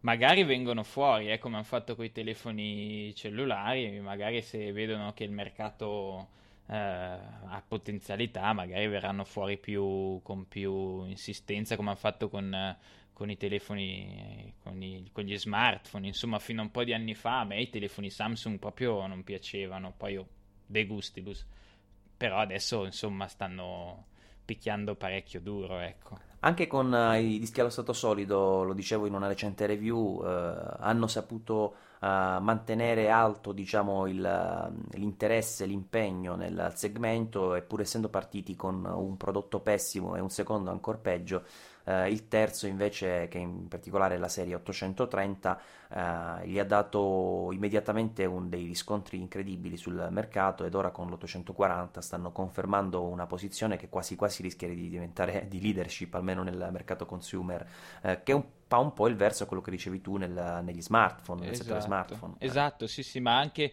io confermo questa cosa perché quando già um, tu hai fatto il primo articolo su, su, questi nuovi dischi allo stato solido, io subito ci ho creduto e ho comprato un Kingston, anche se c'erano già sul mercato eh, i Samsung, ho comprato il Kingston perché eh, i Samsung non, si sapeva che non andavano niente. Se adesso dovessi cambiarlo, e l'abbiamo fatto a un nostro amico, abbiamo comprato un Samsung perché effettivamente sul mercato sono quelli con un rapporto qualità-prezzo migliore al momento. Per riassumere, mai sottovalutare sti coreani, insomma. Esatto. Magari ce ne presenteranno delle belle fra però io penso nel, nel, nel, comparto consumer, non penso che vadano nel, nel professionale. Sì, sì, sì, questo è fuori di dubbio, ma, ma penso che non, non, gli interessi proprio, secondo me, andare, andare, a puntare a qualcosa di più, di più specifico, sia perché non hanno poi giustamente quella storia che gli consente di presentarsi con un prodotto, magari per esagerare, un full, una macchina full frame eh, che chiaramente eh, ti porta davanti a dei costi importanti e credo che in quel caso ancora di più la scelta eh, ricade su chi ti dà quella garanzia, quella storica garanzia, se vogliamo, di fiducia eh, su, sui quali ci può investire anche 3, 4, 5 mila euro senza troppi problemi. Loro credo che rimarranno sicuramente, eh, almeno in questa prima fase, che potrà durare anche molti, molti anni, nel settore consumer, dove eh, diciamo come hanno fatto un po' anche con gli smartphone, stanno cercando di differenziarsi con le funzioni, cioè eh, nelle fotocamere eh, io ho provato una NX1000 che è la base di gamma, anche questa review in cottura, sto diventando lentissimo con le recensioni ma arriverà, ehm, e mi ha colpito moltissimo per uh, degli aspetti di funzionalità. Eh, vi faccio un esempio concreto, se si va ad impostare il bilanciamento del bianco, no? uh, nelle fotocamere, nelle reflex tradizionali, mi è capitato anche di recente provando la 650D di Canon, uh, ti trovi ad avere quelle classiche impostazioni base, il settaggio eh, poi con uh, diciamo lo scatto su uno sfondo neutro e basta. Eh, oltre ovviamente alle classiche impostazioni mi riferivo a soleggiato, nuvoloso e via dicendo. Eh, nella Samsung NX1000, che è una macchinetta di 270 euro, 290 euro, una, una roba simile, eh, c'era eh, per esempio l'impostazione con preset personalizzabili, l'impostazione dei gradi Kelvin in maniera gra- proprio granulosa, perfetta, eh, cioè proprio un'impostazione che ti dava l'idea del beh, posso fare tutto. Dal punto di vista software ti dava l'idea davvero di, eh, di, poter, di poter, superare tanti scogli che invece ti trovi nelle, nelle altre macchine. Che ne so, il, l'autoscatto, normalmente ti trovi le opzioni no, preimpostate, beh, 2 o 5 o 10 secondi, lì lo impostavi tu, quanto volevi l'autoscatto, c'era un selettore, una cosa molto banale, no, che però noi non siamo abituati a vedere nelle reflex, perché di solito c'hai uh, quei tempi, ti scegli o 2 o 5 o 10, insomma, poi a seconda ah, dei sì. modelli. Eh. Eh, Invece sì. lì no, il selettore, tu bravo bravo, dici lo voglio di 4 secondi, vai a capire perché, però c'è la possibilità di impostarlo anche uh, liberamente. Insomma, eh, questi sono due esempi, i primi che mi sono venuti in mente, ma ti garantisco che in tutte le aree della, del software, diciamo, uh, c'è questo grado di eh, estrema flessibilità che onestamente mi è piaciuto molto, mi, mi, mi ha dato un, un senso di, uh, di, qualità, ecco, da questo punto di vista e di attenzione che mi è piaciuto. Poi certo, vai a vedere le foto sul computer e onestamente eh, quei sensori uh, che sono anche piuttosto vecchiotti, quel sensore da 20 megapixel che si tirano dietro da un po', lasciano molto a desiderare. La qualità costruttiva della NX1000 era un po' andante, ma parliamo comunque di un entry level, ci sta tutto.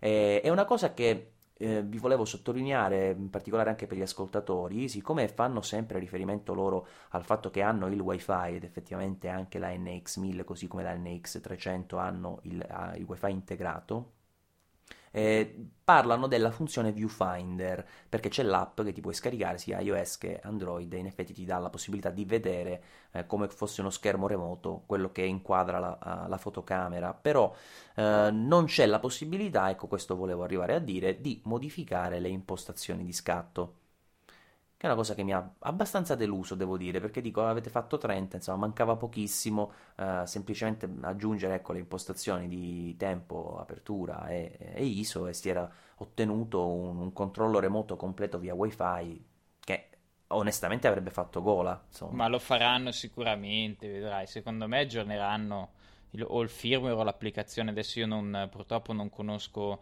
eh, molto bene Samsung da questo punto di vista, ma loro sono una potenza comunque nel software e vedrai che secondo me questa cosa non possono è una lacuna che magari si sono lasciati lì come, come GoPro ci ha messo una vita a buttare fuori il, il loro uh, controllo remoto via wifi io mm, ce l'ho anzi me l'ha regalato Gianmarco che ringrazio e ci ha messo un po' a arrivare l'applicazione di GoPro.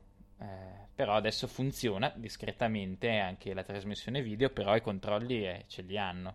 Ci ha messo un po', ma adesso c'è. Sicuramente. Quindi bisogna solo aspettare, dici tu. Ma sicuramente, cioè sono troppo. È, è, una, è una, società troppo grande con una potenza di fuoco eh, esagerata, quindi non possono permettersi queste. cioè non, non gli costerebbe niente, secondo me, fare implementare queste funzioni.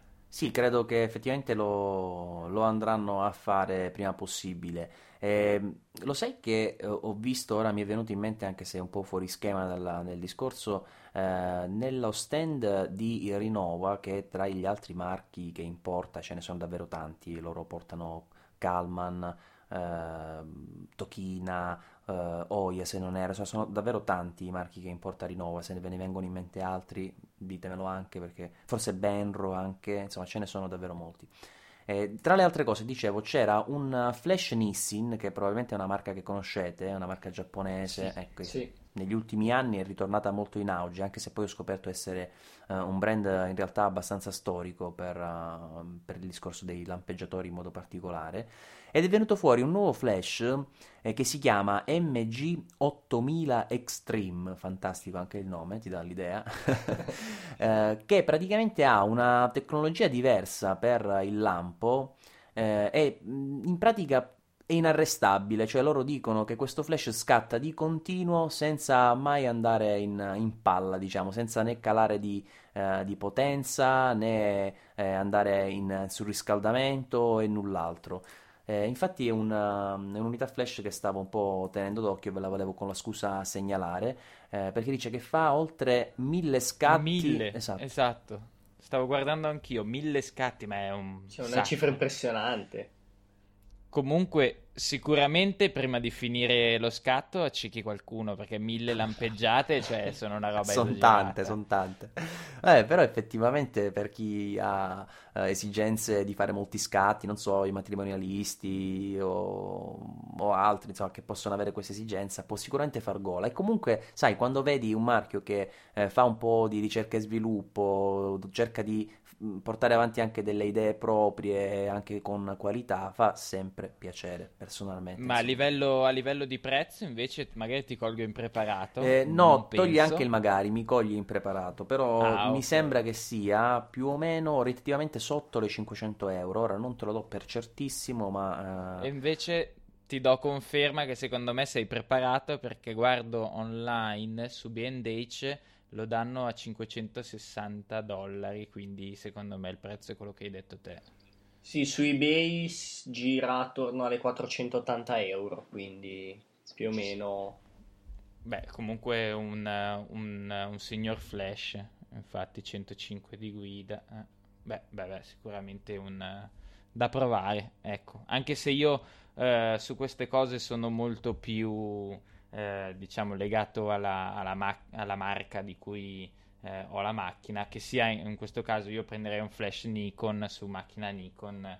Magari è una, una miopia la mia, eh. sicuramente c'è tanta gente che usa eh, flash di terze parti, però se questa casa arriva con delle soluzioni Mm, non dico economiche, ma eh, a un buon prezzo con delle interessanti, eh, con delle interessanti feature, sicuramente eh, non vedo perché uno non debba lanciarsi. Anzi, magari che Canon e Nikon si diano una svegliata che esistono anche i terze parti, ecco. Beh, se mi concedi la svegliata sui lampeggiatori se la dovrebbe dare più Canon che Nikon, perché da questo punto di vista io uh, che ho fatto un po' un passaggio di recente, ti dico che ho notato un passo indietro con uh, i lampeggiatori di, di, Canon rispetto a Nikon, poi magari è una mia impressione, però sia come qualità costruttiva che come proprio eh, efficienza, poi il fatto che non ti includono uh, il, il, flash integrato in camera, quindi devi sempre utilizzare un altro flash per eh sì. uh, fare un po' di, di scatti wireless con flash wireless, insomma comunque li ho trovati un po', un po indietro rispetto a Nikon sul, sul discorso flash. Ma hai provato anche il 600, eh, quello nuovo? No, cin- ho provato 580 o... e 430 come, come da utilizzare com- sulla camera come master, diciamo, per uh, il controllo wifi perché poi alla fine wifi so, wireless perché eh, poi alla fine se eh, vai a vedere eh, sulla 5D eh, devi mettere vuoi utilizzare un flash remoto dovresti utilizzare o il controller sulla, sulla fotocamera eh, però costa eh, praticamente qua, più, forse 50 euro meno del, del 430X2 che è un flash che ti fa anche da master. Quindi alla fine ho trovato più conveniente prendere il 430X, che comunque è un secondo flash alla fine dei conti, no? Ho capito. Ma uh, hai visto i nuovi, um, i nuovi Pocket Wizard versione economica, di, chiamiamoli così, che stanno, uh, che sono adesso sul mercato in arrivo nei prossimi mesi? No, no, no, no, devo dire anche perché non, non faccio un uso molto intensivo della, dei flash, quindi alla fine dei conti non, non mi sono mai interessato più di tanto su trigger, cose di questo tipo.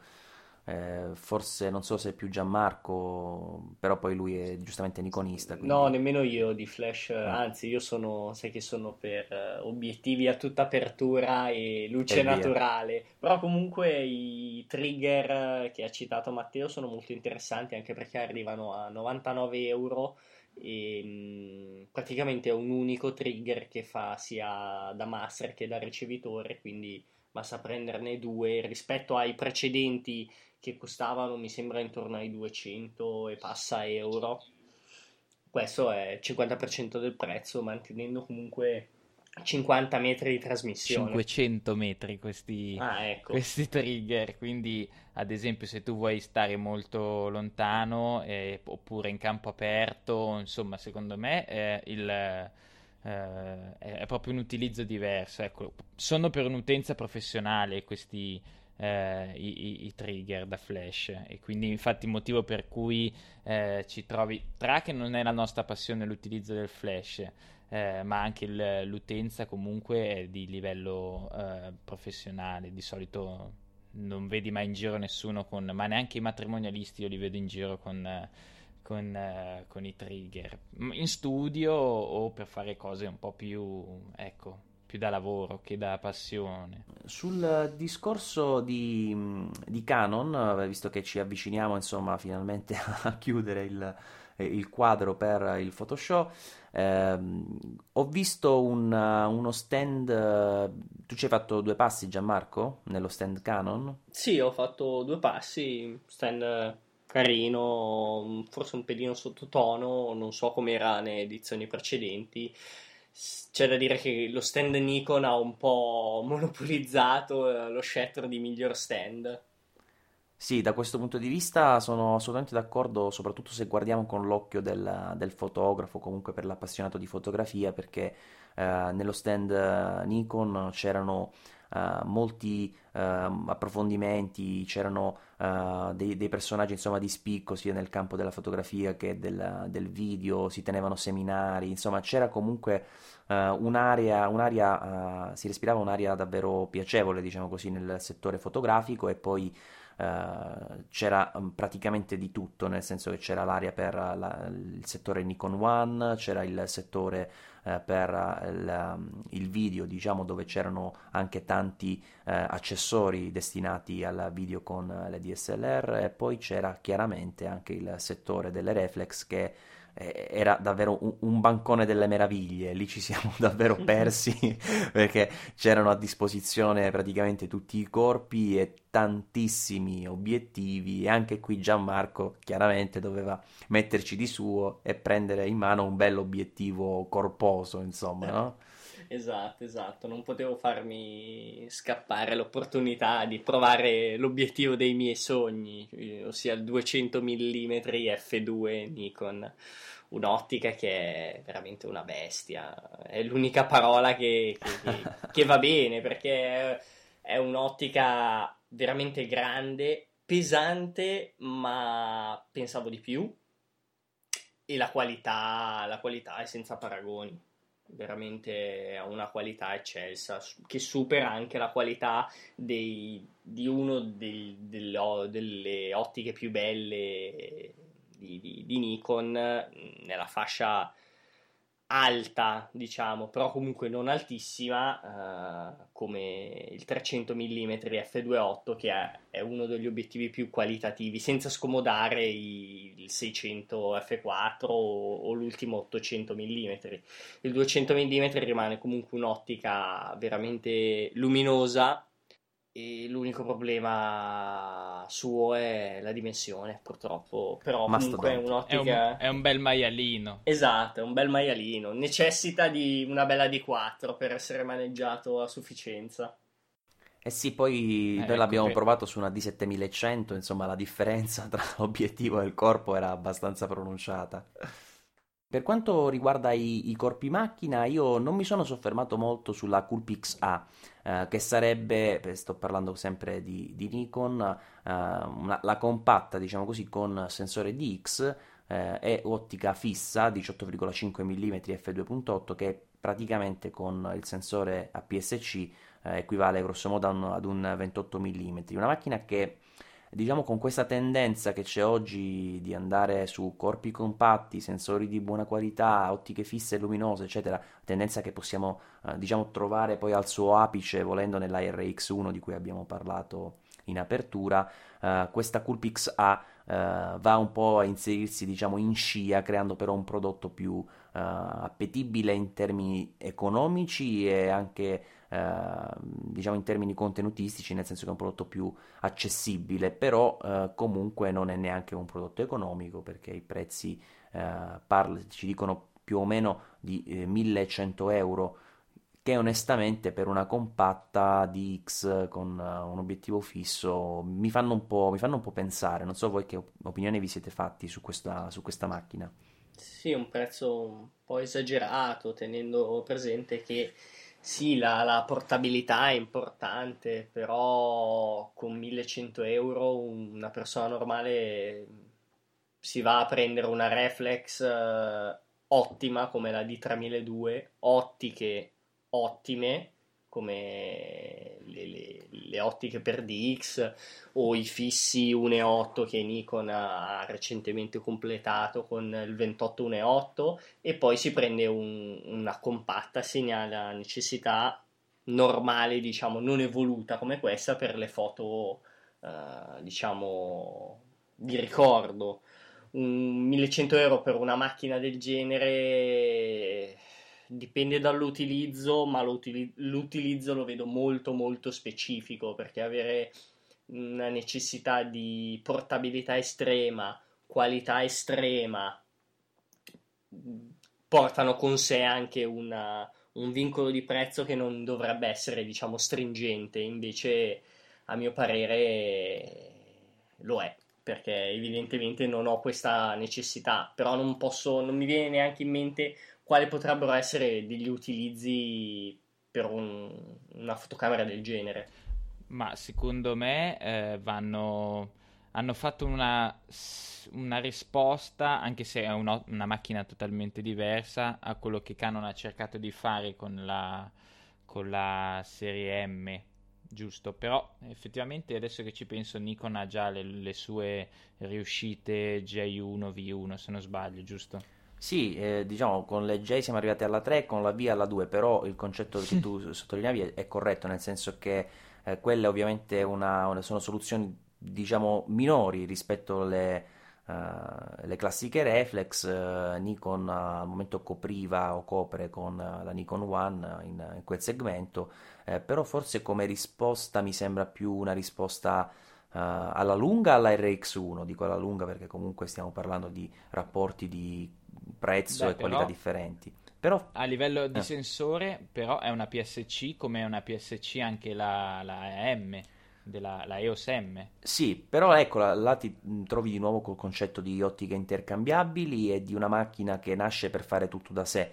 Invece qui ti trovi una macchina più destinata a, a quell'amatore evoluto piuttosto che al, al, fotografo di street, quello che vuole avere insomma quella buona qualità ma ne sempre nel taschino e forse, forse la vedo più vicina in Canon alla G1X, seppure quella abbia un, mm. uh, un, un obiettivo zoom insomma. Sì, no, beh, io non sarei, sì, la G1X non è una macchina che secondo me... Riuscita.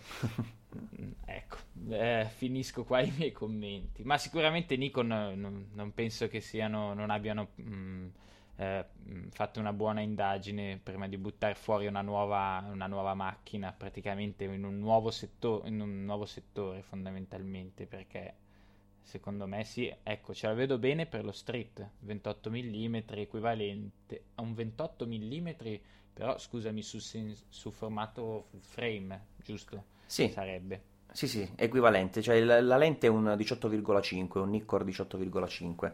Beh, quindi una piena lente, una piena ottica da, da street photography. Sì. Eh, per completare un po', accoppiarmi a quello che dicevi tu su, su Nikon, ma anche su Canon, eh, devo dire che secondo me più che fare delle ricerche di mercato, perché poi alla fine c'è gente che, eh, c'è gente, ci sono aziende, volevo dire, che eh, nel segmento delle senza specchio, delle compatte, già da tempo si stanno cimentando con, uh, a diversi livelli di successo, ma comunque lo stanno facendo. Eh, Nikon e Canon secondo me hanno pagato un po' lo scotto del ritardo, diciamo, nel, nel segmento e poi ci sono arrivati un po' scomposti, perché eh, Nikon uh, è arrivata con Nikon One che sì ha un un concetto forte alla base, nel senso che dicono, beh, eh, visto che dobbiamo fare qualcosa di, eh, di portabile, eh, andiamo a ridurre anche il sensore, così riduciamo anche le lenti, diventano davvero compatte e leggere. A questo punto abbiamo creato un'alternativa reale alle nostre reflex e quindi con Nikon One hanno cercato di dare una risposta in un segmento dove altri eh, avevano già eh, battuto e con grande successo, però con un sensore CX che essendo più piccolo non ha convinto tutti. Poi però ti tirano fuori la Coolpix A, allora c'hai il, il sensore DX, eh, Canon invece ti, eh, ti tira fuori una EOS M che ti mantiene il sensore APS-C, che poi Canon non, ha, non, ha il, non è un sensore standard APS-C in realtà, eh, però ti mantiene quel sensore, però ti eh, toglie, diciamo così, un po' tutto quello che è il concetto della fotografia tradizionale, quindi alla fine ha creato eh, una fotocamera che ha sì, eh, diciamo, i vantaggi, mettiamoli così, di Canon, ma poi Uh, in sostanza è, è, una compatta evoluta, nel senso che sì, c'hai quel sensore, ma uh, non è una fotocamera come può essere una Nex 7, che poi i costi sono più o meno lì, che almeno ti dà quella sensazione sia di costruzione che uh, di controllo sul, sullo scatto molto molto evoluta, una Panasonic GH3 e via dicendo. Cioè, noto che sono arrivati un po' scomposti sia Canon che Nikon e anche la G1X, insomma, è una conferma di, di questa cosa, che poi hanno fatto, hanno lasci- rilasciato con accoppiata anche la G15 che continua invece la, la tradizione col sensore più piccolo, insomma c'è un po' di confusione onestamente in Canon e Nikon sul Sì, io mi auguro, mi auguro, che Canon sappia ascoltare i, i propri clienti e andare a, a, riparare alle gaffe dell'autofocus e del, dell'ergonomia e dell'usabilità di, una, di, un nuovo settore in cui, segmento più che settore, di un nuovo segmento in cui si è lanciata. Ecco, secondo me se sanno ascoltare eh, le eh, review di, de, de, di, chi ha recensito e i commenti autorevoli di chi ha usato questa, questa macchina, come hanno fatto con, eh, nella progettazione della 7D eh, di cui tu mi parlavi. Eh, ecco, se sanno ascoltare magari in una versione Mark II o magari gli daranno un altro nome, adesso si vociferava qualcosa, potrebbero far bene, potrebbero, vediamo.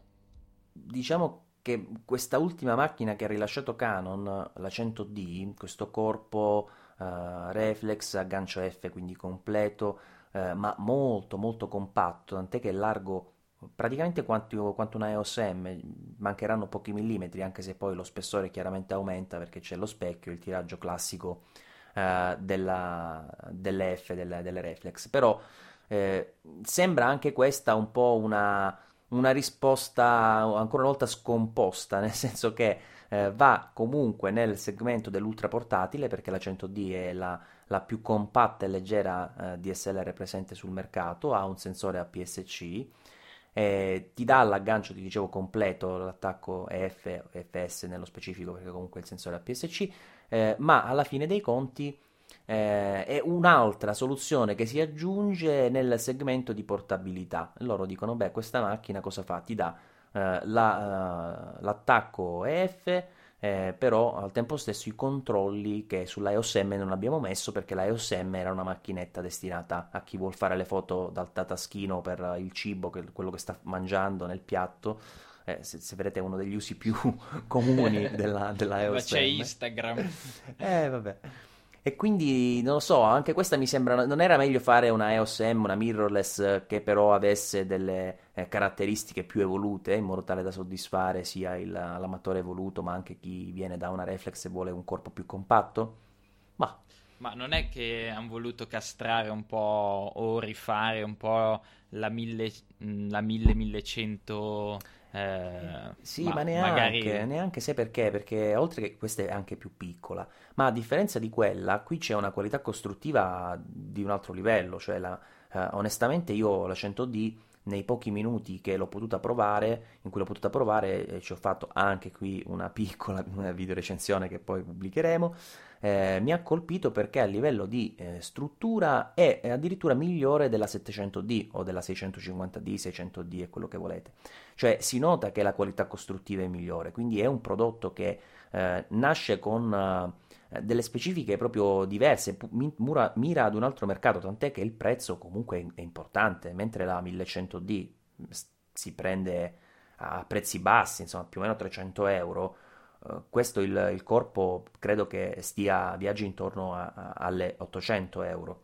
Quindi... Esatto, sì, lo stavo per dire io, infatti ci ho pensato, ho detto cacchio, però è vero, il prezzo è molto più, è molto più alto, quasi il triplo praticamente. E, e, e, qui comunque hanno ripreso una tecnologia che sicuramente rivedremo poi in EOS M eh, nelle future evoluzioni, perché eh, hanno oh, diciamo, oh, cercato di correggere, ancora non ho visto, non ho potuto verificare in, con che risultati, eh, quel problema di cui parlavi proprio tu dell'autofocus della EOS M, perché lì era realizzato con quel sistema hybrid eh, che ora nella 100D arriva alla seconda generazione con una copertura molto più ampia e che si spera che eh, possa un po' recuperare anche qui la, eh, la distanza, il gap prestazionale rispetto a chi mirrorless le fa da tempo come eh, Panasonic abbiamo citato prima, ma anche Sony eh, per carità, eh, dove la messa a fuoco è, è, ormai molto rapida, mentre Canon con EOS M ha fatto abbastanza, si può dire schifo. Beh, non è proprio il punto forte di Canon la messa a fuoco, ecco diciamolo, cioè almeno nel, nel, comparto non ultra professionale, o cioè parlo di serie 1, eh, si sta rifacendo, si è rifatta solo adesso con la 5D Mark III che ha messo fuori, anche con la 7D che hanno fatto un buon, un buon sistema di messa a fuoco. Sì, la 6D Prima... per esempio continua ad essere un po' deludente da quel punto di vista, cioè... Eh mira ad, una, ad un mercato differente, ecco, sicuramente non ai fotografi sportivi, ecco, per dirla. Ma sicuramente, certo. Poi oh, uno non deve essere troppo choosy, nel senso ci hanno fatto le foto tutti con, uh, con la 5D Mark II e si fanno ancora benissimo, quindi certo, però se vai a vedere cosa monta la controparte Nikon mi viene da dire, ma miseria, ma perché non siete in grado di farlo anche voi un autofocus? Uh, eh, di quel genere su una entry level full frame come la 6D.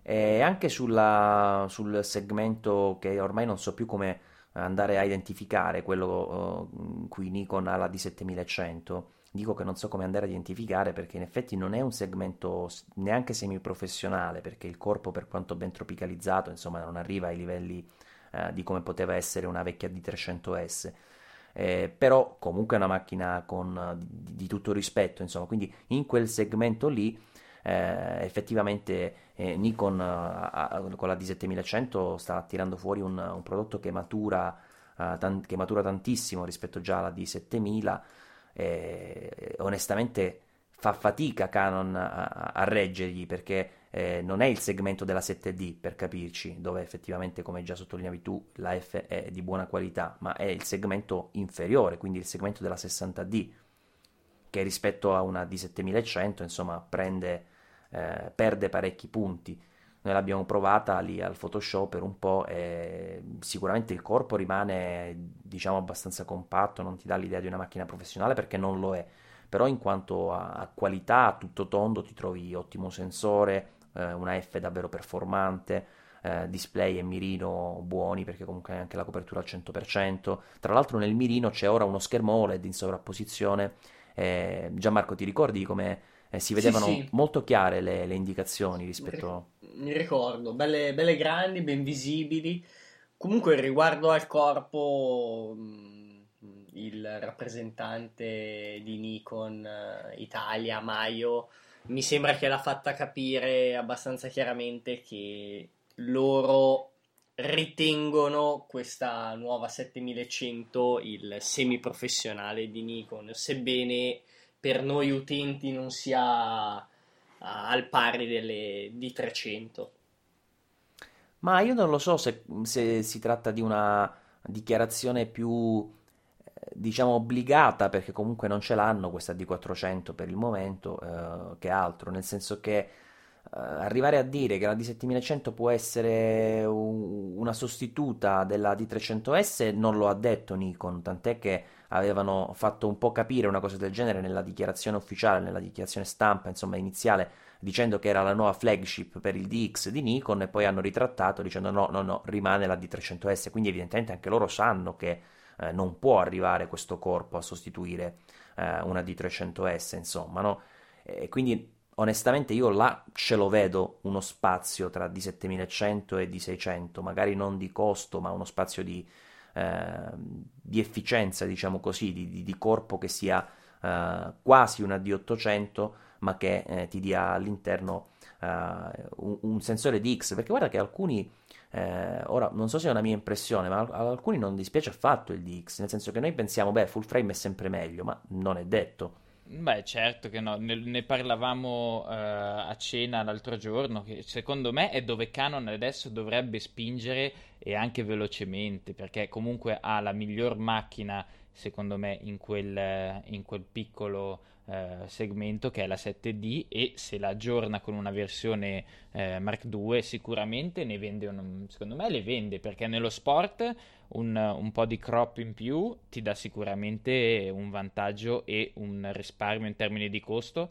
che è molto più eh, che è molto vantaggioso ecco. E poi è una bella macchina comunque. Anzi io se, se posso me ne procuro una per la Namibia almeno risparmio un po' di soldi in ottiche e infatti potrebbe essere una soluzione, no? Perché poi alla fine eh, anche per esempio Nikon ti propone la soluzione del taglio, ormai lo stanno mettendo un po' dovunque, il taglio sul, Uh, sul sensore, nel senso che puoi cambiare l'area di immagine, ad esempio nella D7100 c'è questo crop aggiuntivo uh, di 1,3 che si somma all'1,5, insomma arrivi più o meno uh, ad un 2x come moltiplicatore e, e, ovviamente questo ti incide tanto sulla, sulla, lunghezza degli obiettivi, anche se poi il sensore che utilizzi diventa praticamente quello del micro 4 terzi come, eh, come area.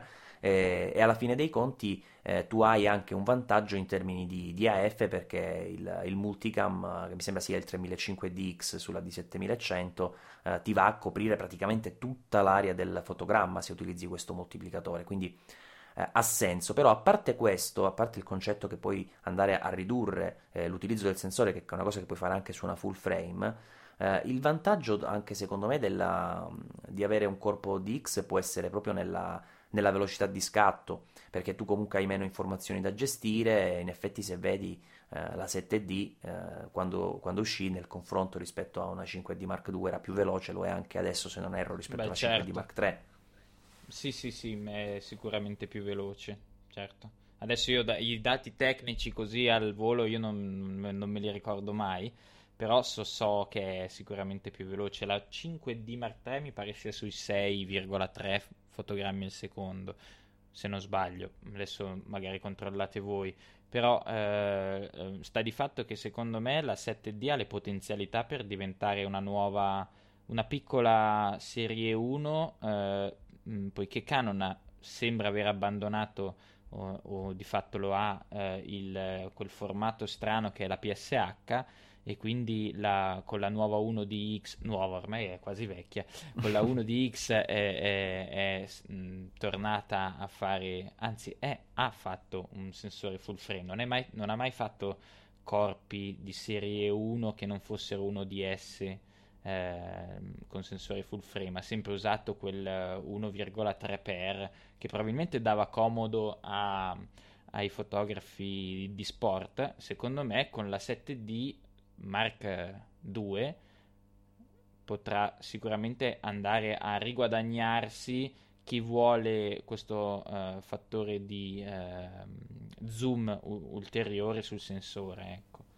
7D Mark II che si mormora però, si, si, rimanda ogni volta, dicono beh potrebbe arrivare, potrebbe arrivare e poi la rimandano sempre. Ora le ultime informazioni, indiscrezioni, chiamala come vuoi, parlano eh, di fine anno comunque o comunque l'ultimo trimestre eh, dell'anno, per cui insomma c'è eh, sicuramente da, da, aspettare. Se era quella che ti volevi portare in Namibia non ce la farai, no, magari no, una no, vecchia no, 7D. Sicuramente no aspetto qualcuno che la mette in vendita a un buon prezzo, usata e me la accaparro, anche perché comunque io per il mio stile di fotografia sicuramente preferisco una macchina full frame. Io adesso uso la 5D Mark II, mi trovo benissimo e non ho ancora pensato di passare alla 3 perché sinceramente per, uh, è una macchina con cui ripeto hanno scattato per diversi anni i migliori fotografi e non vedo perché debba essere io così choosy a doverla cambiare. Gianmarco, se glielo chiedi, penso che lui va, andrebbe anche oltre il full frame. Mm, no, vabbè, il full frame è già abbastanza soddisfacente. Comunque è vero, sono, sono, d'accordo, la 5D Mark II è rimasta una delle, delle fotocamere più riuscite da sempre insieme a, alla D700 o alla D3 che mi è dispiaciuto vendere. Il problema è che mh, la 5D ha un vantaggio, ha un numero di megapixel eh, molto soddisfacente per la stampa, cosa che mancava alla D3 che ho dovuto vendere in favore di una macchina più nuova, diciamo così. La famosa D800. Esatto. Ecco, che io invidio personalmente. Mm, riguardo gli FPS ci avevi preso comunque, giusto te lo volevo dire, perché erano 6 più o meno quelli della Mark III e orientativamente 8 quelli della 7D, che comunque è abbastanza più vecchiotta, quindi insomma ci sono possibilità chiaramente di andare ad aumentare ancora di più questo eh, magico numerino che per chi fa sport può diventare davvero importante. E per chiudere su Canon, per la verità, per chiudere su tutto, c'era um, la 700D eh, che onestamente non mi sono soffermato a provare più di tanto perché alla fine dei conti, come avrete visto, non è nient'altro che uh, una 650D in pratica con eh, una variazione sul tema davvero minima che tra l'altro... Beh, un, è un piccolo continuous improvement che Canon porta avanti dal è partita dalla, dalla, 600D e sta portando avanti eh, con tutte le, le release. No, a, me personalmente dispiace, sai che cosa? Che alla fine dei conti con la 100D avevano portato quel sensore di cui ti parlavo nuovo con sempre 18 megapixel, che sembra ormai il numero magico per, per Canon, però uh, messo questo, hanno messo questo sistema uh, ibrido, diciamo, di messa a fuoco di seconda generazione, che quindi doveva portare un, un importante miglioramento in termini di uh, rapidità ed efficienza della messa a fuoco per, diciamo, per contrasto, per essere più precisi in live view, perché poi utilizzando i pixel sul sensore diventa anche in parte per rilevamento di fase. Ma eh, questo nuovo sensore però non l'hanno messo nella 700D, che continua ad avere il, l'hybrid system di prima generazione, quindi si porterà dietro quella messa a fuoco lenta che abbiamo visto sulla 650D e anche sulla EOS M, come prima tu ricordavi. Quindi una scelta un po'. Ma sembra un prodotto proprio per metterne uno nuovo sul mercato, insomma, va, non, non, non si capisce la vera esigenza di, di aggiornarlo, tant'è che una curiosità molto particolare è che loro di solito lasciano in vendita il modello attuale e il modello subito precedente, no? Quindi per esempio presentano la 550D, diventa il nuovo riferimento nel mid range e poi ti continuano a vendere anche la 50, 500D a prezzo scontato. Eh, invece questa volta non esce di produzione la 600D, ma esce di produzione la 650D, quindi il modello intermedio, proprio a significare che questa va proprio a sovrapporsi in tutto e per tutto, insomma, non eh, non porta una, un reale improvement, insomma, va da nessuna parte. Ma comunque adesso io stavo guardando la 650D, ma o hanno sbagliato online oppure è veramente uguale. Praticamente le, le uniche novità che ho visto sono nella, nel software, c'hai gli scatti ormai sempre con le modalità creative, insomma, queste cose qui che personalmente quasi non non considero, seppure poi magari nella, in un pubblico più consumer che quello a cui è destinata la macchina, possono magari fare la differenza, insomma. E allora che diavolo cambia sta macchina, cavoli? Canon, cosa cavolo mi fai? Niente, semplicemente avevano voglia di finire tutti i nomi disponibili, quindi l'anno prossimo ci sarà la 750, poi l'800, così arrivano alla 1100 e ricominciano il ciclo. Eh, ma non è che stanno cercando di chiudere questo ciclo? No, più in fretta possibile per tornare a praticamente a rifare la 1000, la 1000D e, e, la qualità, boh, vabbè. Guarda, io ti non... dico da, da, osservatore esterno, noto che a parte quelli che magari si concentrano di più sui risultati, sulla qualità, che fortunatamente ce ne sono tanti nel mondo della fotografia, eh, che non si fanno prendere tanto dalla, dalla, dall'ultimo prodotto, insomma, così.